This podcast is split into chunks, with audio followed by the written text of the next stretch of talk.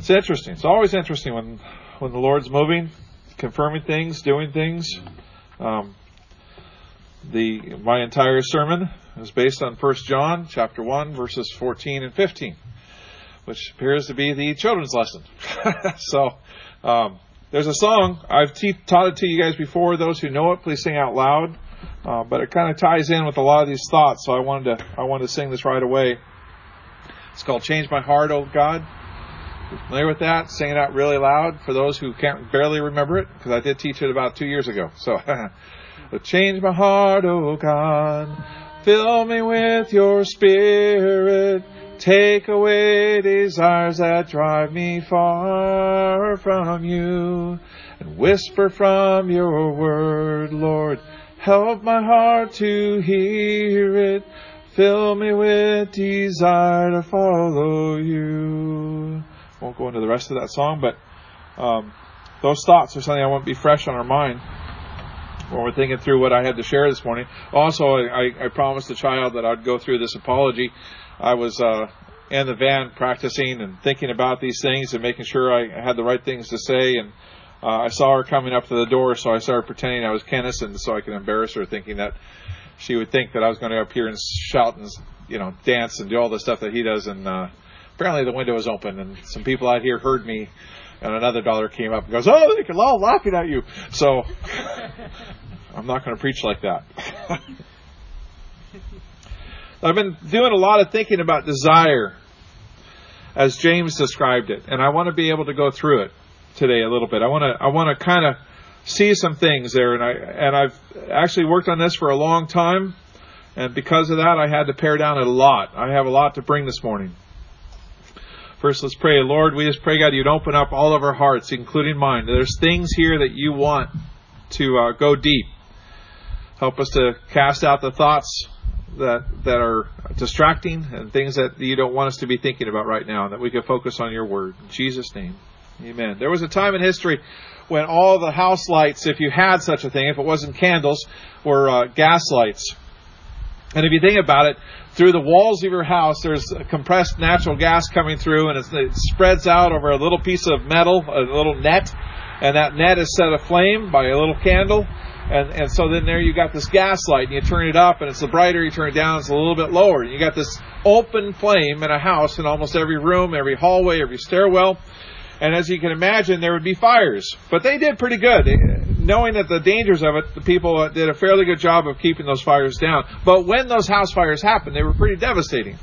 They were catastrophic. They were explosive. Can you imagine a, a wall catching on fire and there's a pipe behind that wall that contains the gas? It was a, it was a scary time. I heard a story once, couldn't confirm it, so I, I, can't stand on the validity of the story, but I heard that the motivation, the desire of Thomas Edison to create an electric light bulb was that he had a very close friend, a, a child playmate, and he lived up the street from him. And one night he heard the fire bells go off and he heard the horses go by and the pumper start and, and he could smell smoke and he went out and he saw the flames of his friend's house. And it wasn't too much longer into that flame that the whole house exploded because of the gas that was in there. And Thomas Edison, of course, he, he lost his friend. He lost his family, the family of that friend. He lost, it was devastating to his childhood. And and he said to himself, there's got to be a better way to light a house. This electricity that, that's uh, around and about and used for other various things surely can be used to light a house. And so he went about thinking about things even at a young age. Let me tell you about another story. There was a man who's president of the United States. He uh, he had victoriously won uh, the first term of his presidency or presidency. His second term of president presidency uh, was upon him, and for whatever reason, he had this this drive, this desire that no matter what, he was going to win. And so he went about some things. Now, whether he did some things or he authorized some things, nevertheless, the end result was that there were some people that broke into the, the National Democratic Convention's office and they were able to steal some uh, secrets, some things about their election. He was able, they were able to, to get some things, and they tried to disguise it like a burglary. Uh, but there was a, a, security guard that was paying close attention to an outside door, and he saw that, and he, he kind of foiled the whole plot. Uh, long and the short of it is that there was uh, some evidence that the president didn't know about it. Uh, there was a lot of Congress, there was a lot of court cases, there were investigations, there were news stories, and at the end of a near the middle of his presidency on the second term, uh, this president had to quit. He knew that at any minute, given minute there was going to be a vote, and he was going to be the second president of the United States to be impeached. He didn't want to be the, the president that had a problem. So he is the, in our history, he is the only president who left midterm uh, without being killed or impeached. He wasn't quite impeached. He decided to quit.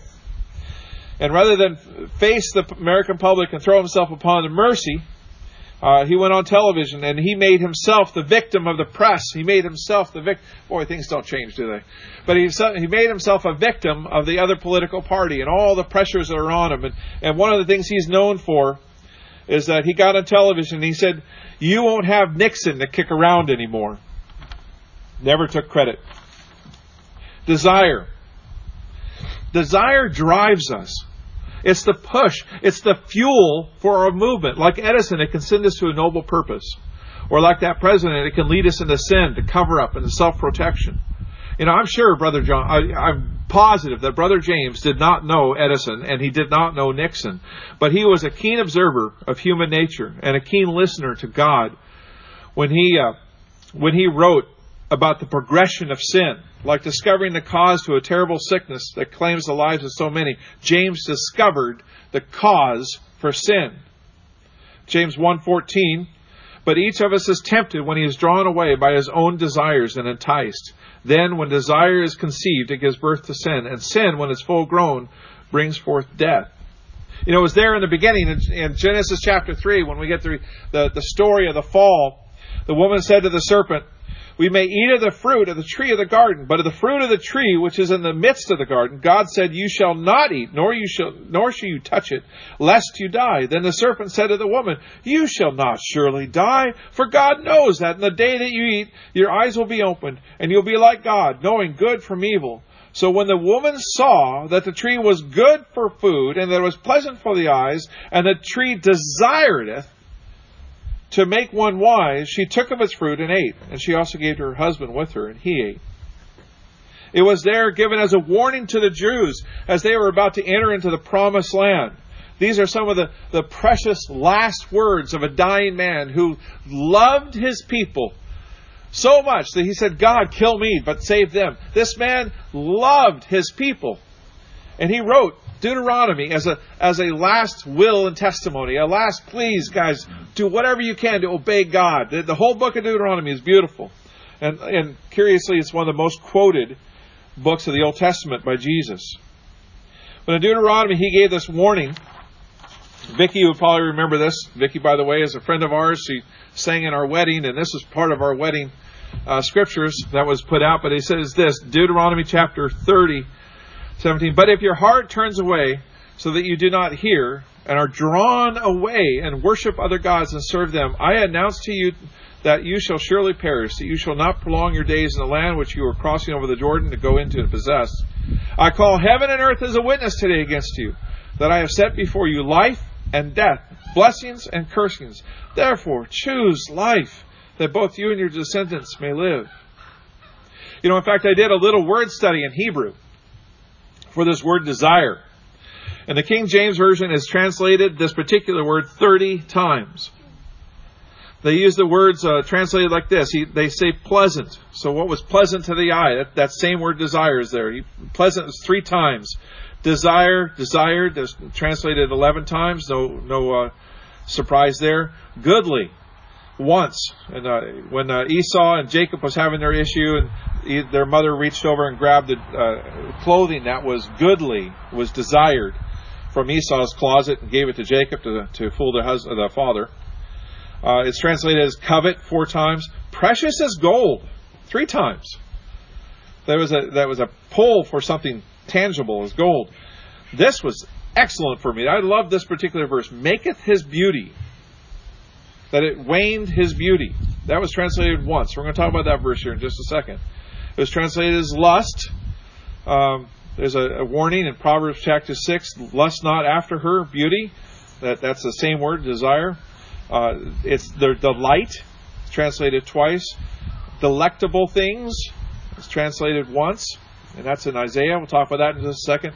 And greatly beloved, three times. This maketh of his beauty. That was an interesting use of the word desire. The maketh of his views was very interesting verse. It's in uh, Psalm 39:11. When with rebukes you correct man for iniquity, you make his beauty melt away. That's that word. Makes his beauty melt away is a phrase that comes from that word. Away like a moth. You make his beauty melt away like a, like a moth. Surely every man is a vapor. Selah. And, and like the Hebrew writer here, I, I call us to think about that. Think about that. You can be going full stream in a direction. You can just, you, you, you want to do this, this. You, you're powered by that inner drive, this desire, but then he corrects you and all that desire melts away. I'm going to do this sin. I can't stop myself. I'm going to do it. I know this is going to happen. But then there's a correction that happens, and then all that desire is like, what is this? It's paper. It's just, it's just useless. It's not real. It's a fake thing. What in the world? Why was my drive was in that direction? But, but he does that. I, I can remember being so full of pride and, and debating and arguing people. But when God corrected me, I, I was as humble as a church mouse. I, I didn't I didn't want to enter into a conflict, an argument, or debate. I, I just wanted to sit there in repentance. I wanted to listen to God. I, I was a new man. So that desire can melt away when God looks at it, when He gives correction to it. Now listen to this great confession. This is a confession and a sweet prayer. I'll see if you guys recognize it. It's it's a song that that's uh, in our circles. It's a chorus that's in our circles. But this is out of a translation. I doubt you would catch it, but listen to the words nevertheless. It's uh, Psalm 19, verses 7 through 14. And he goes through the confessions of, of, of the Lord. The Lord's teachings are perfect. They give strength to his people. The Lord's rules can be trusted. They help even the foolish become wise. The Lord's laws are right. They make people happy. The Lord's commands are good. They show people the right way to live. Learning respect for the Lord is good. It will last forever. The Lord's judgments are right. They are completely fair. His teachings are worth more than pure gold. There's one of that, that words translated desire. His teachings are worth more than pure gold, more to be desired than they are uh, than than that of gold. They are sweeter than the best honey dripping from the honeycomb. His teachings warn his servants, and good things come to those who obey him. And here's the prayer. We had a confession. Now here's a prayer. People cannot see their own mistakes. They don't know that, so don't let me commit secret sins. He's, he's praying this. What a prayer for us today. People cannot see their own mistakes, so don't let me commit secret sin. Don't let me do what I know is wrong. Don't let sin control me. If you help me, I can be pure and free from sin. What a promise. What a prayer. May my words and thoughts please you, Lord. You are my rock, the one who rescues me. That last verse is that one that we would know. Um, may my da, da, da, da, you know the, anyway can't think of the tune right now but um, you would know that in king james a little bit different in verse uh, 14 psalm 19:14.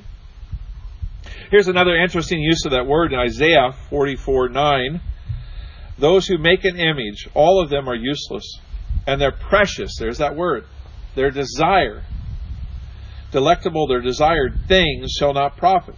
They are their own witness. They neither see nor uh, or know uh, that they may be ashamed. What that verse is talking about there, if you kind of dissect some of the words, is saying, "My desire isn't for it to rain. So to rain, I'm going to make a little stone image of a rain god. My desire is that uh, that I'll." grow up and marry a beautiful woman, so I'm going to have this idol that I can sacrifice to. My desire is led me to make this idol and and he's saying here that's useless.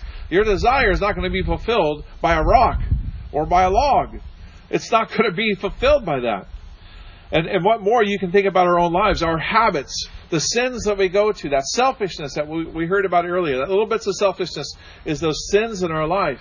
And we often say to ourselves if i just do this then i'll have that. Or or how about the famous one that if i sin then i'll be fulfilled if I could just get that car, I'll be fulfilled. And I'm going to sacrifice all things so I can get that particular car, or I can get that particular wife, or I can get that particular whatever. whatever it is.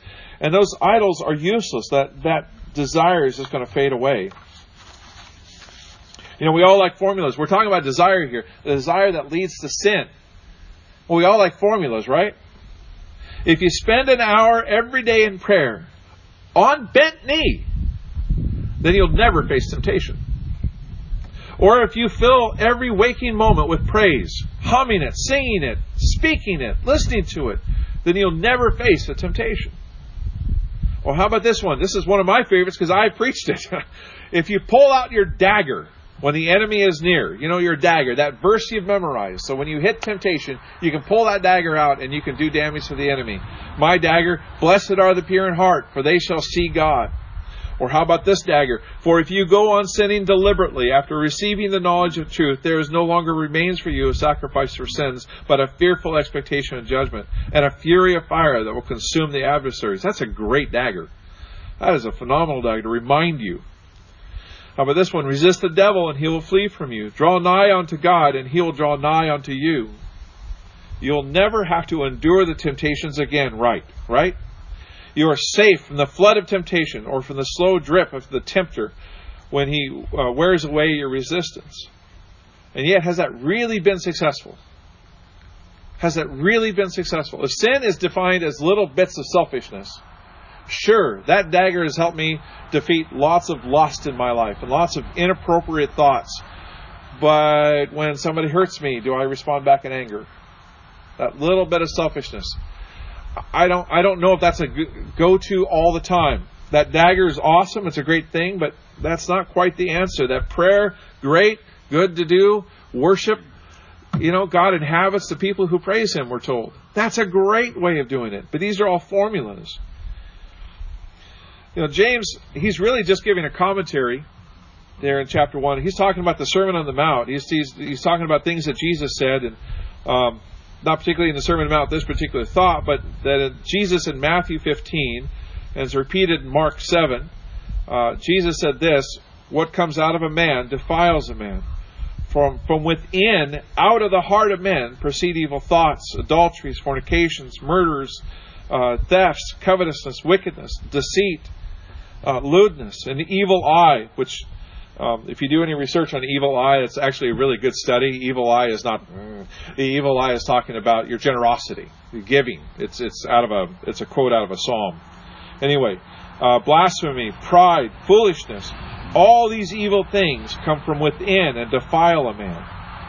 Do they they come from within or are they just getting out? That's the problem. That's what James is telling us. These things are in there. They're they're like good, rich soil that a weed falls into and it's going to grow. It's a good, rich pond where a seed is going to spread or the roots are going to go. You got to be watching it. You know, the problem, the, the problem is the enemy knows there's a hidden door in our mind. You know, if he walked up, if the if the devil walked up to us today, may look like a slick salesman or whatever, and he said, "Hey, turn that rock into a loaf of bread." Now we would know right away what to do right? We would know, hey, we got to flee that. That's that's magic. That's witchcraft. That's that's Satan talk. I want to flee from that. That has nothing to do with my life. We would know that. But instead, the devil sometimes he, he works his way into our desires. He he whispers and we listen, and there's fertile soil for that. And we got to be able to have a ready answer for that. Those secret passageways in our thinking. You know, he knows those very well. He's that's very familiar territory to him. James spoke to us about one of the largest secret passages in our lives. And I got to ask this morning, how is your desire this morning? How is your drive, your passion? What is your passion? To make that next widget? To, to, to read that next book? Even is it a good passion? Uh, to raise my children to be godly people. What is your passion? What's the drive? What's the motivation? What's the, the power that gets you to take that next step? You know, I, I was thinking about this. I was going through it. How many castles have been won by this little secret Watergate? You know, not, Watergate is a Nixon, but a Watergate in a castle wall. You've got to have water coming into a castle under siege to be able to sponsor life. They've got to have fresh water. And it's good to get the disease water out. So you have this little water gate that's well protected and has chains on it and has bars on it. It's usually underwater. The wall goes all the way down. And yet, if the enemy knows about that, then they're able to sneak through that, come through, and open the gate and let the horde in. And that's kind of like what our desires are. You may have a great desire. You may just have a desire to, to be successful or whatever. And the enemy can come in riding on that desire and he can open those floodgates and just allow us to be so vulnerable. You know, desire can be based in the flesh, uh, it can be based in the world, or it can even be spiritual. Paul uses this word in 1 Corinthians 12:31, but earnestly desire the best gifts. And yet I show you a more excellent way. And in, in 1 Corinthians 14, he says, Pursue love and desire spiritual gifts, but especially that you may prophesy. I turn, when you do a word study, I turn to the faithful, oh my goodness, I forget the year. Was it that uh, Webster's Dictionary is 18, what?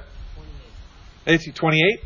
Okay, 1828 dictionary, Webster, full of scripture and but uh, he defines desire as this desire, when directed solely to a sensual enjoyment, differs little from appetite.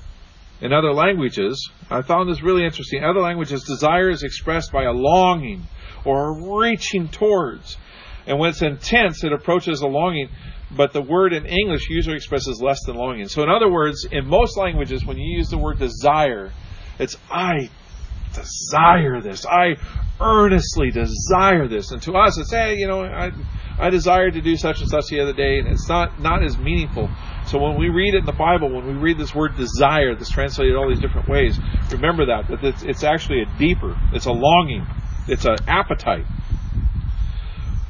We, uh, this is an example that Webster gave out of 1 Thessalonians 2. We endeavor to see you face to face with great desire. It says longing uh, a prayer or request to obtain, he will fulfill the desires of them that fear him, out of Psalm 145.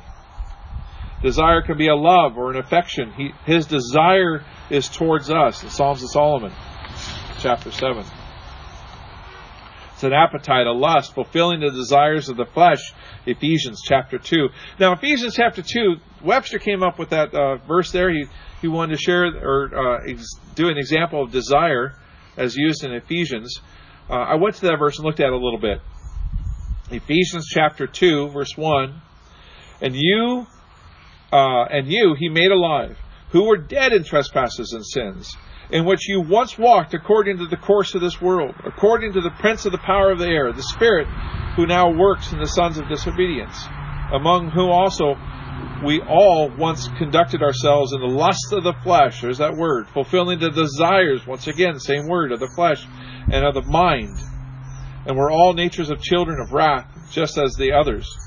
But God, I love that verse. But God, who is rich in mercy, because of his great love in which he loved us, even when we were dead in trespasses, made us alive together with Christ. By grace you have been saved you know, it's interesting as, as I looked over these verses, as I considered all these things. You know, Moses talks about it in Deuteronomy. He says, Watch for those desires, lest you be drawn away to idols. David uh, in Psalms carries that thought along. Jesus teaches it. Paul picks it up as the same thing at the same time. Uh, it goes into the, the eels we talked about in 1 Corinthians. But desires come from our mind, our thoughts. You know, Second Corinthians, Paul brings this point up in 10:4. For the weapons of our warfare are not carnal, but mighty in God for pulling down strongholds, casting down arguments, and every high thing that exalts itself against the knowledge of God, bringing every thought into captivity to the obedience of Christ. Every thought. These thoughts, if not controlled, lead to wrong desires that lead to more contagious thoughts that lead to actions that are sin, that lead to death, separation, just like Adam and Eve felt from their presence of, of their Creator. So I'm not here to offer you a formula. Pray a certain amount of time, read a certain amount of chapters. I'm not asking you to, to, to write down a formula to save you from these desires. Understanding these desires are, are the seed that leads us into sin. They are the seed that pushes us closer to God. These desires are important to be looking at. These thoughts, if not controlled, will lead more and more into those things. So I'm not giving you a formula that keeps you from sin, but I'm trying to offer today a realization of ourselves. I want you to look at your motivations. Those motivation, motivations will lead you to death or they'll lead you to life. Choose today which way you'll go. That should put a new life in that verse, that prayer of David's in Psalm 139, 23. Search me, O God, and know my heart. Try me and know my anxieties. By the way, in King James, that word is translated thoughts, as in keep our thoughts in control. And know my anxieties. And see if there be any wicked way in me, and lead me in the everlasting. So the root of sin is in this desire. The energy to make it grow is that desire. And that, that pushes the flower, that, that makes it grow, that gives it seed, that makes it spread is desire. All that energy is tied up in that one little part of our brain, that desire. And you, you can you can work on your life. You can look at your life. You can get rid of sin. You can get rid of habits. Uh, even if the appearances of it are, are now gone, if you if you do the if you don't change, if you don't go through the challenge of changing the desire, you won't have a better plant, one that grows towards the light, rather than growing towards sin. And that habit will come back. Here's the problem though. How can you change your desire? I mean, if it's a sin, you can identify it. You can repent of it. You could go the other way. You could get accountability. You could join a support group. You could get counsel. But this desire thing is deeper, right? It's part of who you are. It's part of how you were raised. It's part of you before you even became saved. It's part of you now as you're sitting here working out your salvation. It, it is deeper in you than even the Ten Commandments. You know, I was an officer at the time the whole debate came up about hate crimes. I don't know if you remember this or around the area, but it became it was a federal uh, deal that they they had to tear this thing apart. Uh, they made there were commentaries about police officers being called into being thought police, right? In a nutshell, let me explain what a what a hate crime is. If you assault somebody and you leave them a mark, if there's a bruise, if there's a if there's a wound on them, that crime, and that is a crime, that crime is called assault in the first degree. If you do offensive physical conduct, spit on somebody, for example, or push them, shove them. You don't leave a mark, but it's an offensive physical contact. Well, that's just harassment. But then you put this little hate crime issue on it. And then the issue is the lawyers, the judge, the, the prosecutor, the, the police officer on the front line has to have this one little distinction. Did they do it because they perceive the other person to be whatever? Fill in the blanks. Black, uh, Jewish, um, the Mennonite. You know, did they did they do it because the person was something that was offensive, some protected class, right? And, it was a it was a huge debate. But tell you what, um, it's happened. That is the law of the land. So now they have to kind of dice out why somebody assaulted somebody else, why they spit on them, whatever, because it comes from a crime to now it's a serious crime because of the thoughts. You know, the laws of our land are pretty strict the burden on the police officers and the judges are, are, are pretty strong in this area. But I got to ask you, who was first? Was it Judge Roberts, the, the Supreme Court justice, or was it Jesus? It seems to me Jesus settled this a long time ago. He he's the one who told us that way before we commit the crime of breaking the the sixth commandment, "Thou shalt not murder."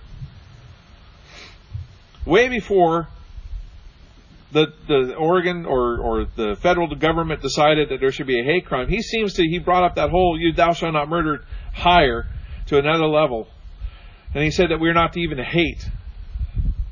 He said just the thought of being angry, and by that word, that by the, the way that word is not just angry, but it's enraged.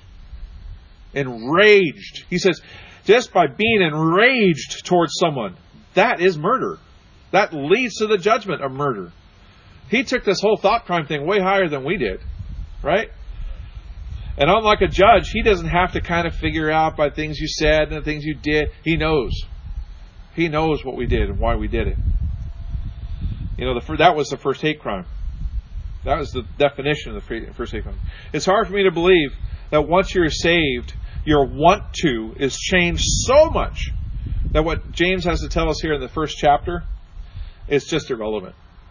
It's hard for me to believe that James went through all of this wisdom and all this pulling from the Old Testament and what Jesus said and, and all this stuff uh, when he's not even talking to Christians, right?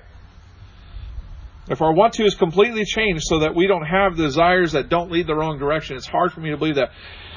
But I don't have to believe that because if you read chapter 1 there, he starts out by, by talking to the brethren.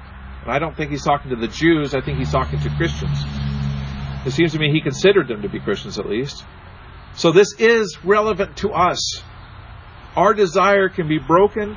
We can still have one foot in the flesh and one foot in the grave. And I hope you catch the nuance of that. We could have one flesh that's still alive and breathing and, and has desires that are earthly, and one that's dead to ourselves, dead to the world. We could still be in that, that position. What do you think about every day? You know, do you, do you think about that sermon that you heard? The, the point that made, that scripture you just heard about? Uh, you, are you thinking constantly about that last newscast about the COVID and about what the government's doing and about the raised taxes and the unemployment? And are you thinking about all that? Are you thinking about that plate of cookies that you saw your daughter make last night? Is that the thing that's occupying your mind? Is there something that you heard in your quiet time? You open the Bible and you prayed and God revealed the scripture. You're thinking about that scripture all day long. We heard that scripture or that, that sermon over at Roger's house a while back uh, on a on a tape or CD or whatever it was. But the fellow was saying that he has a little three by five card, and when God hits him with a scripture, he writes that down. He has it in his pocket all day long. He's bringing it out for a whole week or whatever it was. He brings it out he, until he gets it memorized. Uh, is that what your mind is occupying on? On scripture, on what God has shown you? If we were to record your thoughts all day long and play them right here over that speaker, would we all be encouraged? Would we all be edified? Or would we be sitting there going, oh, oh, quite like my daughter was looking at the van going, Dad, can you just be quiet? You know? I think the more we set our minds on the things above, right? First Corinthians, or Colossians chapter three, the more we set our minds on the things above, then the more we will fill our minds with praise and worship, with or without notes. The more we meditate on His Word, the more we pray, the more relevant God is to our thought life. When we have a fiery dart that comes by, that will be that what would Jesus think? What would Jesus do? Because he's, he's more relevant to us. The more he becomes relevant to us. The more we think, the more we pray, the more we praise God, the more we involve him in our conversations with others, he becomes more relevant. And I'm convinced that that's the secret to a victorious life in Christ. If our thought life is more focused on Him, it will affect our desires that will drive us towards the kingdom. If we're focused more on ourselves, more focused on the world. In Romans chapter 10, verse 17, so then faith comes by hearing, and the hearing of the Word of God. Romans 12:1 I beseech you therefore brethren by the mercies of God that you present your bodies as a living sacrifice holy acceptable to God which is your reasonable service. And do not be conformed to this world but be transformed by the renewing of your mind that you may prove what is good and acceptable in the perfect will of God. You know to do otherwise I this next couple sections I really want you to listen to this. This is this was a little surprising to me. You know to do otherwise than to be focusing on God and not focusing on the world. You're defeating His desire in you. Romans 8, verse 28. You can all memorize it, you all say it. Um, and we know that all things work together for the good of those who love God, for those who are called according to his purpose. Listen to this 29. For whom he foreknew, he also presented, uh, uh, predestined to be conformed to the image of his son. There's God's desire for your life to be conformed to the image of His Son. And if we're focused on anything else, if our minds and our desires are set on anything else other than God and His kingdom and what He's doing in me, then we're fighting against God. His desire for us eh, eh, is to be conformed to His Son's image. Not only are we working against His desire in our life when we give only part of us and not the whole, say, uh, my words. I'm going to work on my cussing, and I'm going to work on, on how I talk, and, uh, and I'm going to do that. Um, but we don't do anything about the things in our heart. then we're then we're leaving out. There's there's an unrepented part that's just going to keep coming back and back and back. There's a, a psalm. It's out of context. I, I don't quite understand in context where it's talking about here in Psalm 36, 4. It has this little verse that is thrown in there. He he devises wickedness on his bed. He sets himself in a way that is not good. He does not abhor evil. They can envision this guy just sitting there just thinking these evil thoughts. Now, when he's awake and he's around, he may even be a priest. He may be preaching sermons. He may be known as the guy who who who hands out uh, scrolls because you know they didn't have tracts back then, but they had scrolls, right? And they, he could be the guy that people know in the community as a follower of God. But there he is lying in his bed and he's devising this wickedness. And he doesn't abhor evil. He really doesn't truly abhor evil. But even worse, I get this. This just knocked me out of my seat when I was doing this study. But even worse, we affect his ministry that's still going on today among us. Uh, just listen to the words in a fresh ear. Listen to the words of this rebuke that Jesus gives Peter. He turns and says to Peter, Get behind me, Satan. You are an offense to me, for you are not mindful of the things of God, but the things of man. Then Jesus turns to the disciples, If anyone desires to come after me, let him deny himself and take up his cross and follow me. For whoever desires to save his life will lose it, but whoever loses his life for my sake will find it. Now, I don't want you to lose that because we know that verse so often. Get behind me, Satan. You are an offense to me. Satan. Peter's interest, those mindful things of man, were an offense to Jesus. Let's hear it again. Matthew 16, 23. But he turned to Peter and he said, Get behind me, Satan. You are a hindrance. It says in the uh, ESV English Standard Version, You are a hindrance to me, for you're not setting your mind on the things of God, but on the things of man. It says in the American Standard Version, this is the, the forerunner for the uh, New American, obviously. It says, Thou art a stumbling block. How would you like to be called a stumbling block to Jesus and what he's doing? And what's the stumbling block part of it? The mind is not on God, it's on the things of man. That's it. His thoughts are not focused on the things of God. This one, I think, went a little too far. I gotta admit that. But I, I, can't leave it out because the words are so powerful. This is out of a translation called God's Word. It's a 1995 copyright date on it. It says this You are tempting me to sin I think it's a little bit too far. But the picture is accurate. I think the picture of what's being said there is accurate. You're an offense to me. You're a hindrance to me. This is a stumbling block to me because your mind's not on God.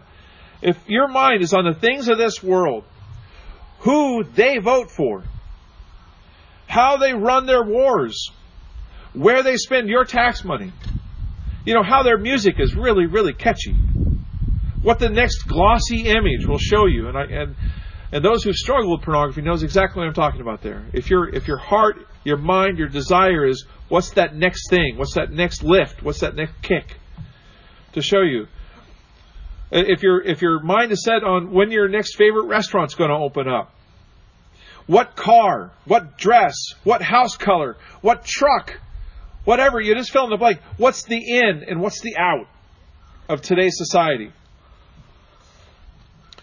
then I dare say that you're a stumbling block to what God wants to do in amongst you, in your life, in, in your family, in, in your circles. You're a hindrance. You're an offense. Who wants to be that? Nobody says here, and I want to be an offense to Christ. Now, to be fair to the scriptures and the context of the scripture, this quote that I'm, that I'm sharing with you comes from a time in the salvation story when Jesus was facing unsurmountable overwhelming emotional issues knowing the facts about what's going to happen. He was coming into the uh, the point where there was going to be a separation. There was going to be pain. There was going to be suffering. He was going to die on the cross, but that separation from his father because he represented sin, that moment was coming and it was overwhelming. But the point is true that if we're worldly minded, we are in his way. John went so far as to say, Do not love the world or the things of the world. If anyone loves the world, the love of the Father is not in him. For all that is of the world, the lust of the flesh, and the lust of the eyes, and the pride of life, is not of the Father, but it is of this world. And the world is passing away, and the lust thereof it. but he who does the will of God abides forever. There are so many scriptures in this point I could go on and on, but I'm not. I don't. Um, tried really hard to save in time. We'll see. Uh, but I got this. This was get this, please. If you if you don't get anything else, I hope everything that I have to say here will support this one thought in your mind as you think about this, as you go forward from here, as you contemplate what's being said today. Our mind is not necessarily the battleground between good and evil, between the flesh and between God. It's not necessarily the battleground, it's the feeding ground. What we put into our mind is what our desire is going to feed on. You know, I found a lengthy quote from Matthew Henry, and it says a lot to us today. And it's long. I cut out a whole page of it, by the way, uh, last night. But um, but it is long. So just listen. Old language a little bit. We are taught here the true cause of evil and where it lies, where the blame ought to be laid. Every man is tempted in an ill sense when he is drawn away by his own lust and enticed. In other scripture, the devil is called the tempter, and other things may sometimes concur to tempt us. But neither the devil nor any other person or thing is to blame so as to excuse ourselves from the true origin of evil and temptation is in our own hearts. The combustible material, I love that line. The combustible matter is in us. Though the flame may be blown up, may, it may be Satan, the serpent, whispering to Eve. That may be the source. But the combustible material was within her heart when he set it ablaze. The method of sin is this proceeding. First, it draws away, then it entices. As holiness consists of two parts forsaking that which is evil and cleaving to what that, that which is good. So these two things, reversed, are the two parts of sin. The heart is carried away from what is good, and it's enticed to cleave, to hold on to, to not let go of those things which are evil. Again, I cut out a bunch of his quote for time's sake. That is, sin being allowed to, ex, uh, to excite desires in us, it will soon ripen those desires to consent and then it is said to have it, it will be conceived. And then there's your sin. Let sin therefore be repented of and forsaken before it is finished. Why will you die, O house of Israel? God has no pleasure in your death, as he has no hand in your sin. But both sin and misery are owing to yourselves. Your own heart's lust and corruption are your tempters. And when by degrees they have carried you off from God and finished the power and dominion of sin uh, in you, then you will prove they will prove to be your destroyers. That was a quote out of Ezekiel chapter 33:11. In a nutshell, Matthew Henry is making it clear that what James is saying is he's laying the the blame for sin at our own door. He's saying right there, you're the one who picked it up. Now it may have been delivered by somebody else, but you're the one who picked it up. Jesus said, out of the heart proceeds evil things, murders, adulteries, fornication, theft, false witness, and blasphemies. Matthew 15. Um, moving on, we have a we have a lot this morning about what's on our minds and how is your desire this morning? What you're thinking about? Is it on God or is it wanting to please Him? Is He real enough to you that he is to be considered when a thought crosses your path. I've already gone over long quotes this morning. I'm not going to say anything more about a long quote. Uh, however, Spurgeon had something to say. He said, "When somebody does you a good turn, when you when you have been the benefit uh, the beneficiary of, of a benefactor, when somebody has paid your your restaurant bill, paid your hospital bill, he has done some great thing for your son or for your daughter, when he has done some great achievement." There's this natural desire to get to want to know them. We went back to Pennsylvania, and I wanted I wanted to spend time with the Lead family because they have treated my children so well. I, I have made an effort to look up Elisha Hoffman. His songs have meant so much to me. I wanted to know about his life. I wanted to know about his ministry. I wanted to know if there was any sermons recorded by him or any more songs by him. I really wanted to know more about him, and that's a natural thing. But if you stop and think about who did the greatest thing for us, is Jesus right? He, is, he has benefited our lives in ways that we don't even know until eternity. And as our drive, our desire to know Him better, I thought that was a great, great point. You know, here's another practical point: uh, the value of your communication. You know, we've talked a lot about what's on our on our mind, But here's something I thought about when we we're going through this sermon here is that when we speak, it's like we're giving permission to our hearts about what to believe in, what to think. Right? The value of your communication. I have a child in my family who uh, who called another child a pretty bad name, and I set that child down and I talked to him and I said that that you are part of a family that is known to love each other. Every member in this family knows that you love them. This is not some random person driving down 228 with their window and they yell at my child some obscenity. No, that's just that's just blech. You though are loved and you are known to be loving. So when you say something like that, it hurts even deeper. He's been given a voice. You know, somehow it's more harmful. It's more hurtful when it's coming from somebody that is supposed to love me. What about our speech? How are we doing? Here's some random quotes I want to throw out to you. But I say to you, people who are listening to me, love your enemies. Do good to those who hate you. All people will know that you are my followers if you love each other. Love never gives up on people. It never stops trusting, never loses hope, and never quits. We pray that the Lord will make your love grow. We pray that He will give you more and more love for each other and for all people. We pray that you will love everyone in the same way that we love you. You know, God is fair, and He will remember all the work you have done. He will remember that you showed and showered your love on Him by helping His people, and that you continue to help them. Show respect for all people. Love your brothers and sisters in God's family. Respect God and honor the king, president, ruler. You put it in there. Live a life of love. Love others just as Christ loved us. He gave himself as a sweet smelling sacrifice, an offering, a sacrifice to God. You should owe nothing to anyone except that you will always love one another. The person who loves others has done all that the laws command. And you must love God with all your heart and all your mind and all your strength, and you must love others the same as you love yourselves. These commandments are more important than all the animals and sacrifices we can offer to God. Our speech is His to use. When we talk about the government, do we do so with respect? I'm talking to myself here just as much as anybody else. Do we use our voice, the one that God gave us to talk, do we use it unlovingly? Do we use it disrespectfully about anyone? Ephesians 5 2, and walk in love, as Christ also has loved us and given himself for us as an offering, a sweet sacrifice, sweet smelling aroma but fornication and all uncleanliness and covetousness, let it not be even named among you, as it is fitting for the saints, neither uh, filthiness or foolish talking or coarse joking, which are not fitting, but rather giving of thanks. Rather, all of that, give thanks. That's what our voice is for. We're always looking at that verse when we think about our actions, uh, but it's talking about how much we talk. It's almost as if our brain needs permission from our own words on what to dwell on when we speak, it becomes part of us. So when we engage in gossip and lies and coarse joking and disrespectful descriptions of others, these are all open doors. These doors let in things that feed our desires. And that's what we forget here. A whole verse of what we're talking about today.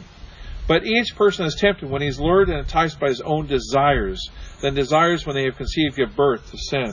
And sin, when it's fully grown, brings forth death.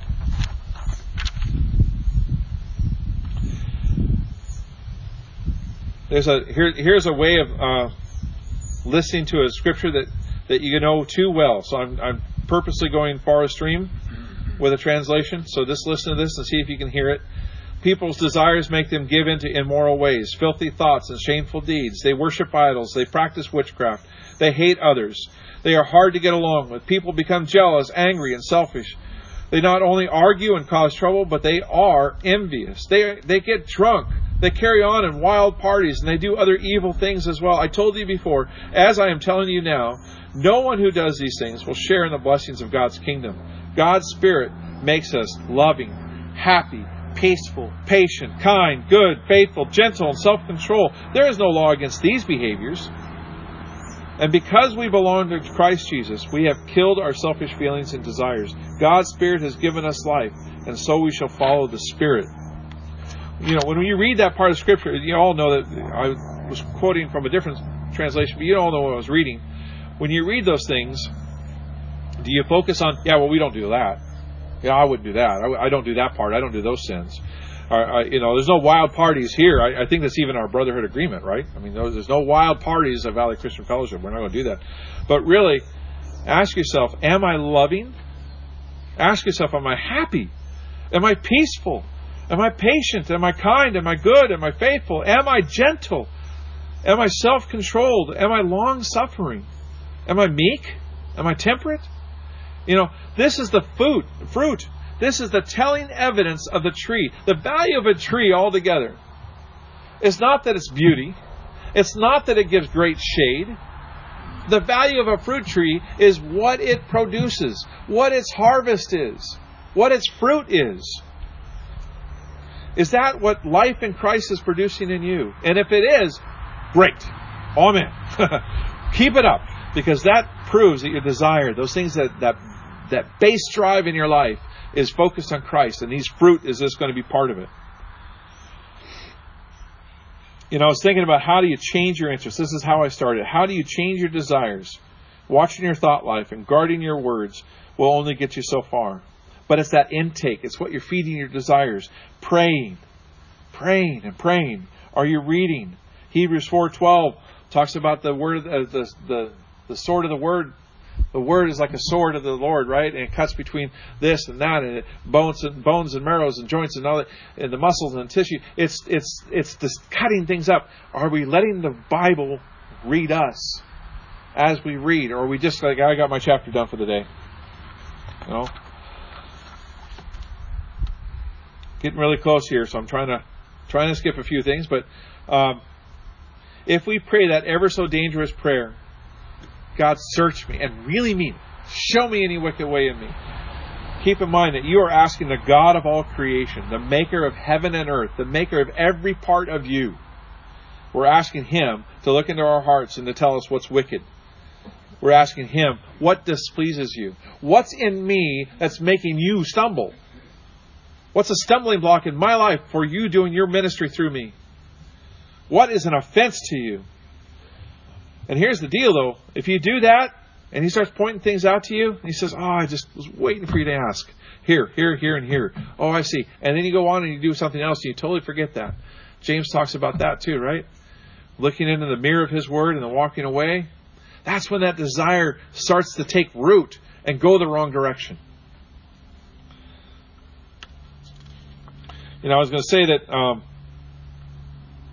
you can ask God. There was a pastor that my wife and I sat under for a long time, and he said, if you have no desire to serve God, that's your first prayer. Ask for the desire to serve Him. Great thought. Great song. The song I just sang, right? This is a great thought, asking God to give you the desire. And I'm not saying it's wrong, but you know, I was going through the Bible.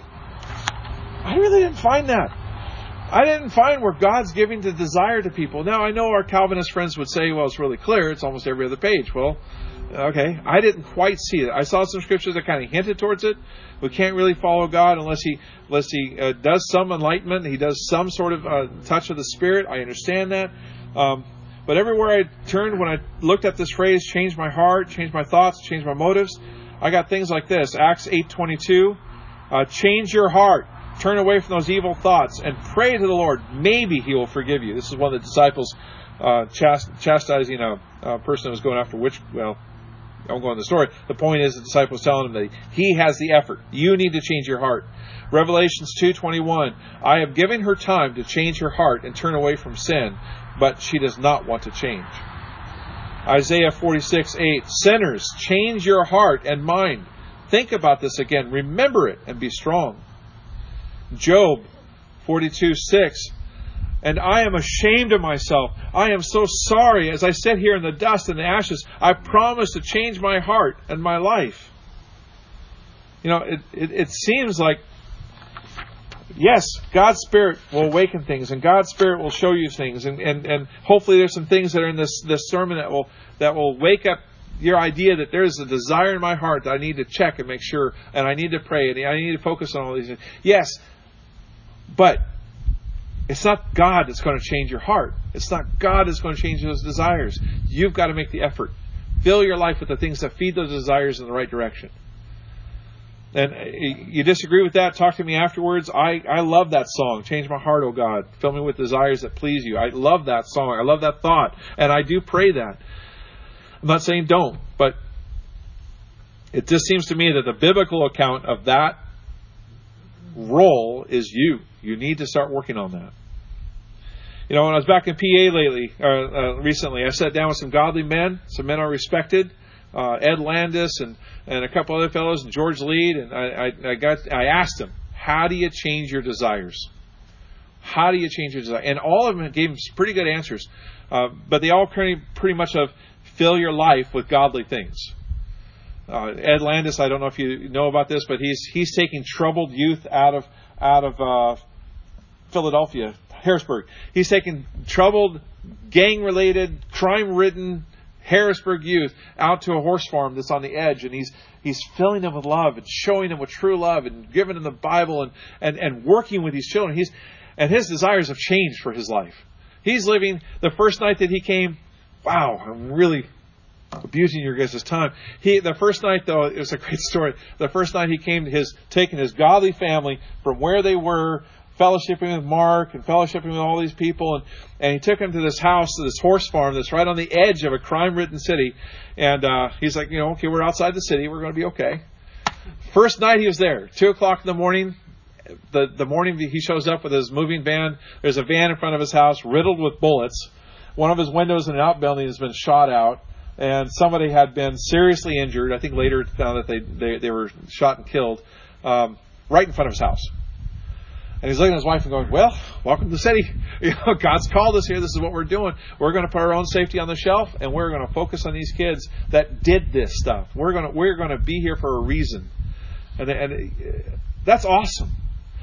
Mark, though, he had something different to say, and I really appreciate what he had to say. At first, I didn't. Mark looked at me and he said, when I said, How do you change your desires? He looked at me and said, Jesus. And he looked at me as I was kind of like, well, yeah, you know. he looked at me and goes, I know that sounds oversimplified, but then he said, if your desire to sin is greater than Jesus, then you're looking at the wrong Jesus. You need to spend time looking for the right Jesus because the right Jesus is bigger than everything. If he's not bigger than everything, including your desire to sin, then you're looking at the wrong Jesus. Now, he's a wise man. I really appreciate what he had to say. You know, no sin, no desire to sin, no pleasure of this world that has to offer is bigger than Jesus. You know, James 3:14 says this, "But if you have bitter envy and self-seeking in your hearts, do not boast and lie against the truth. This wisdom does not descend from above, but is earthly, sensual, demonic. But where envy and self-seeking exist, confusion and every evil thing are there. But the wisdom that is from above is first pure, then peaceable, gentle, willing to yield, full of mercy and good fruits, without partiality and without hypocrisy. Now the fruit of righteousness is, is, is sown in peace by those who make peace. Please write that verse down. This is James chapter 3, verses 14 through 18. If what's in your heart is not from above, then you have work to do. It's not just a simple prayer. It's not just a simple song if the fruit that you have, the envy in your heart, the desire in your heart, the, the push, the drive, the, the, the thing that pushes you towards one direction or another, if it's not from above, if it's not, what is it again? But the wisdom that's from above is first pure. It is, it is uh, peaceful. It's gentle. It's willing to yield. That, that wasn't me. I still got to work a lot of that stuff out. Is it full of mercy, forgiving everybody? Is it good fruit? The stuff that we talked about earlier, the, the fruit that comes from a life that's possessed and, and has the right drives and the right desire. Then you have work to do. Look, you know, in our church, we know the value of not having a television in your house. We know the value of not listening to worldly radio. We know the value of, of not being into debates and, and not being. We understand that. We, we encourage each other. We help each other. We, we challenge each other in those things. Our bar is so much higher then because that's easy stuff to get rid of. But if, if nobody else knows that you have a heart that desires something that's not godly, if it's not pure, then you've got work to do. Don't don't just say that people don't know me that way. Does God know you that way? So, Father, I. I, I, I have fumbled over these words, and I know that I've slaughtered intent, and I and I know translations are an issue, and I know all those things. Help all of us to push that aside, including myself, that we would know what your heart is for us, that we would think pure thoughts, we would have pure motivations, that we would have a heart that wants to see you succeed here on earth. What, whatever you want here, let it be done in heaven, let it be done here. Your desire for us is to be shaped and molded to look like your Son. And I'm far from that, Father. I confess that to you. I'm far from that. I, I need a fresh wind of desire in my life. I need you to point out what things in my life that are giving permissions for seeds of the enemy. I want the combustible material of my life not set aflame by the world and by my flesh. But Lord, I want to I want to listen to you. I want to grow to be more like your son. In Jesus' name. Amen. Thank you for listening. I give my time back.